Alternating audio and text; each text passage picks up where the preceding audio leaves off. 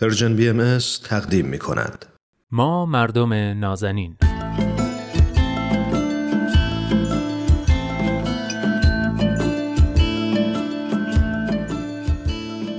سلام.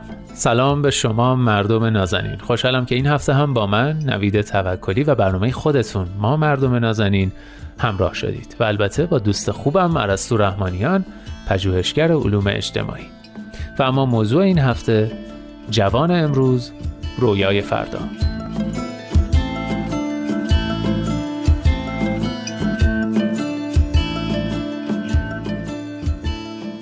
خب عرستوی عزیز خیلی خوشحالم که با ما هستی و خیلی خوش اومدی. امیدوارم خوب و سرحال باشی. فکر کنم در مورد جوانی پیش از هر صحبتی بهتر باشه اول بریم سراغ تعریف. تا ببینیم وقتی میگیم جوان منظورمون دقیقا چیه؟ منم درود میفرستم خدمت شما نوید جان و شنونده های برنامهتون درباره این موضوع اول باید بگم که بر سر همین تعریف بظاهر ساده توافق مشخصی وجود نداره. ضمن که خب تو علوم مختلف معانی مختلفی داره. مثلا جوونی هم به یک بازه سنی مشخص گفته میشه. هم به عنوان یک خورده فرهنگ اجتماعی شناخته میشه. توی ادبیات جوانی رو به معنی تازگی هم به کار می‌برن تو ادبیات فارسی حتی گاهی مترادف بلوغ مثلا به کار می‌برن. اما به حال ترکیب همه اینها میشه جوانی. یکی از مفاهیم مرتبط با جوانی من فکر می‌کنم که بحث نسل هستش یعنی گروه همسالان. توی همین حالا مثلا فضای مجازی اینا زیاد میشنویم که بحث از دهه 70 و دهه 80 و اینها میشه. بله. در واقع ما قائل به یک اشتراک در ویژگی های نسل هستیم و از نظر علمی هم این موضوع چندان بیراه نیست. مثلا یکی از اندیشمندان کلاسیک حالا مشهور فردیناند تونیس که یه بحثی از جماعت و جامعه می‌کنه. من توضیح کوچیک بدم. جماعت منظور اون جوامع قدیم هستن که یه روابط ساده ای بینشون برقرار نقشاشون واضحه تفاوت آدما و زندگی ها کمه. یعنی همه شبیه به هم دارن زندگی می‌کنن و تخصصی هم بین اونا وجود نداره و جامعه در واقع به این جامعه مدرن اطلاع میشه یعنی که کارها بین افراد تقسیم شده تخصص به وجود اومده و اینا و آدم ها خب بیشتر با هم متفاوت میشن هویت های متنوع تری پیدا می‌کنن. درسته. از این بحث می‌خوام این نتیجه رو بگیرم که هرچه جوامع از جوامع قدیم دورتر میشیم ویژگی های مشترک کمتر شده و ویژگی های مشترک نسلی هم کمتر شده. مثلا در گذشته حتی خود این نسل و همسال و اینا اصلا مطرح نبوده این چون آدم انقدر به هم شبیه بودن.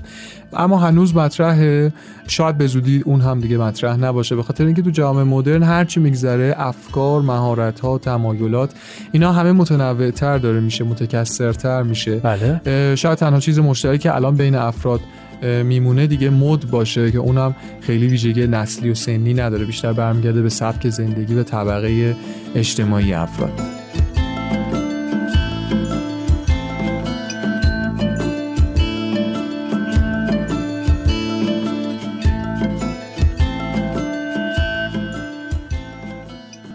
خب در مورد نسل های مختلف صحبت کردی. اصولا این شکاف نسلی از کجا به وجود میاد؟ یکی از علت های عمده این که این به وجود میاد بزنین یک بکگراندی بگم. این که اولا جامعه پذیری افراد در کودکیشون تغییر کرد در گذشته خانواده ها بودن که بچه ها جامعه پذیر می‌کردن. بعدا مدرسه حالا بهش اضافه شد و اینا. این روند دائم و تزاید و هر روز نقش خانواده توی جامعه پذیر کردن کودکان داره کمتر میشه. این نهادهای بیشتری دارن به عهده می‌گیرن. اینو بذاریم کنار سبکای زندگی متفاوت و متنوع. نتیجه میشه که زندگی که یک جوون میپسنده فاصله بیشتری ای داره پیدا می‌کنه با زندگی والدین و خانوادهش یعنی از یه طرف والدین نقش کمتری تو جامعه پذیر شدن اون دارن بازی می‌کنن. در واقع داره نسبت به اونا متفاوت فکر می‌کنه. و از طرف دیگه جامعه هم خودش تنوع پیدا کرده و نهادهای اجتماعی بیشتر شدن و امکان انتخاب سبک زندگی نسبت به قبل بیشتر شده. بله. حالا این موضوع رو می‌تونیم از زاویه فرهنگی هم بررسی کنیم. چون شما اصطلاح شکاف نسلی به کار بردید من می‌خوام به این اشاره کنم که رونالد اینگلهارت که جامعه شناس فرهنگی تو نظریه دیگرگونی ارزشی خودش معتقده که همزمان با توسعه اقتصادی و برقراری امنیت توی جوامع جابجایی ارزش ها اتفاق میفته یعنی از اولویت های مادی جامعه کم کم تبدیل میشه اولویتاش به سمت اولویت فرامادی. بنابراین رشد توسعه اقتصادی می‌تونه منجر به دگرگونی فرهنگی بشه. حالا نکته که این به اون توجه ویژه‌ای داره تغییرات فرهنگ ارزشی توسط نسل هاست. بار اصلی این تغییر زمانی اتفاق میفته که تغییرات اجتماعی مهم تو دوره کودکی نسل جدید رخ میده و در همین راستا محیط بهش در واقع ارزش جدیدی رو معرفی می‌کنه حالا پیوند این نکته با اون چیزی که گفتم اینه که وقتی ارزش ها از سمت مادی به سمت فرامادی حرکت می‌کنه این تغییرات توسط نسل جدید شکل می‌گیره چون بله. با رشد و توسعه اقتصادی در واقع کودکان دوره های قبل دیگه دغدغه های نسل قبل رو که همون معطوف به ارزش های مادی بود مثل مثلا حفظ اقتصاد ثبات اینها دیگه این دغدغه ها رو ندارن و ارزش جدیدی مثل مثلا آزادی و مشارکت سیاسی و اینا برای اون اولویت پیدا می‌کنه. پس این جامعه می‌تونه در زمان تبدیل این کودکان به جمعیت فعال و جوان تغییرات ارزشی و در نتیجه فرهنگی رو به خودش ببینه. درست. نکته بسیار مهمی که اینگل هارت بهش اشاره می‌کنه اینه که سنت های فرهنگی مثلا مثل بافت دینی و اینها خیلی مقاومت زیادی در برابر تغییرات ارزشی دارن بله. و ممکنه مانع در واقع همگرایی فرهنگی بشن یعنی نزدیک شدن این فرهنگ و ارزش های نسل قدیم و جدید که در واقع نسل قدیمی تر که با ارزش های محکم گذشته خودش داره زندگی می‌کنه در واقع به راحتی نمی‌تونه ارزش های سنتی رو کنار بذاره و ارزش جامعه جدید رو بپذیره در نتیجه در برابرش این تغییری مقاومت می‌کنه و اینجا در واقع میشه گفت هشدار اصلی اینه که این مقاومت نسل قدیم در برابر ارزش های نسل جدید احتمال شعله های یک تعارض جدی میان نسلی و همون شکاف نسل ها رو داره.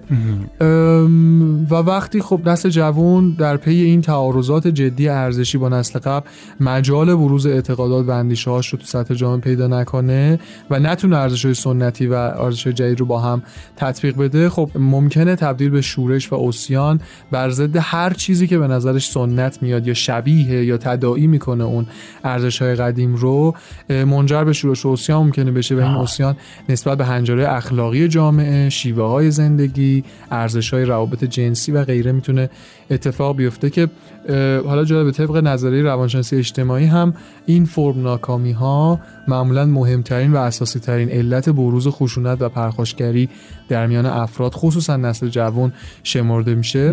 پس حالا بخوام یه جنبندی بکنم این حرفایی که پشت سر هم زدم. بله، اینجوری میشه که به واسطه این تعارضات جدی ممکنه ما شاهد اوسیان بخشی از نسل جوان بشیم بسیاری آسیب های اجتماعی شروع به رخ دادن بکنه.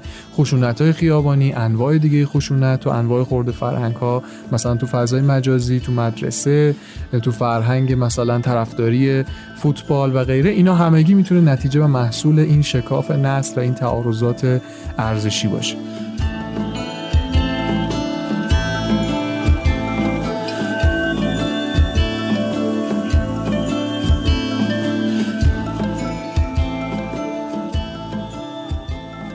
بسیار خب پس به نظر میاد باید شکاف نسلی رو خیلی جدی بگیریم با توجه به حرفایی که زدی. بله بله. به نظرت باید با این شکاف نسلی چیکار کنیم که جلوی آسیب هاش گرفته بشه؟ تمام عناصر این ماجرا مهمن و باید جدی بگیرن. هیچ کس هم مبرا نیست. چون یه بحثی فراتر از بازیگران حوزه عمومی. هم نسل قدیمتر یعنی سنین حالا 60 70 سال به بالا هم جوونا هم مسئولین سازماندهی حوزه اجتماعی مثل مثلا آموزش پرورش یا همه حوزه های مربوط به جوانان مثل بله. ورزش و امور فرهنگی و اینها تمام این عناصر در برابر فهم شناخت آگاهی و اقدام تو این قضیه نقش دارن. بخشی از قضیه با درک دو طرفه می‌تونه حل بشه اما کافی نیست. درک به هر حال لزوما نتیجهش پیشرفت نیست. برای پیشرفت تصمیمات مشترک اقدامات مشترک و هممسیری نیاز هستش بله. نه نسل قدیم باید زیر چرخ ارزش های نو له بشن و نادیده گرفته بشن چون به حال تجربه و مهارتی که اونا دارن پتانسیل خوبی داره برای پیشرفت یک جامعه بله. و می‌تونن نقش پررنگی رو ایفا کنن و نه نسل جدید طبیعتا باید دچار برخوردهایی بشن که احساس نادیده گرفته شدن یا فهمیده نشدن داشته باشن شاید بتونیم بگیم تصمیم گیرندگان حوزه های مختلف اجتماعی اینجا باید بتونن نقش ویژه‌تری رو ایفا کنن تا این بالانس امکان وقوع پیدا کنه. ضمن که خود این تصمیم گیرندگان بهتره که ترکیب سنی بازی داشته باشن. و طبیعتا از هر نسلی توشون باشه که به یک سمتی در واقع تصمیماتشون تعادلش رو از دست نده نگاه عمومی به جوونا باید یک قوه خلاقه با نیروی محرکه بسیار قوی باشه که اگه این قوا توی مسیر درست خودش هدایت بشه و بهره برداری درستی ازش بشه زامن پیشرفت یک جامعه به تحقق رویاهای فردای اون جامعه است و اگه برعکس بشه در بهترین حالت جامعه در وضعیت سکون قرار می‌گیره و بله. البته اون حالت بدتری که ازش حرف زدیم یعنی ممکنه دوچار آسیب های جدی اجتماعی بشه.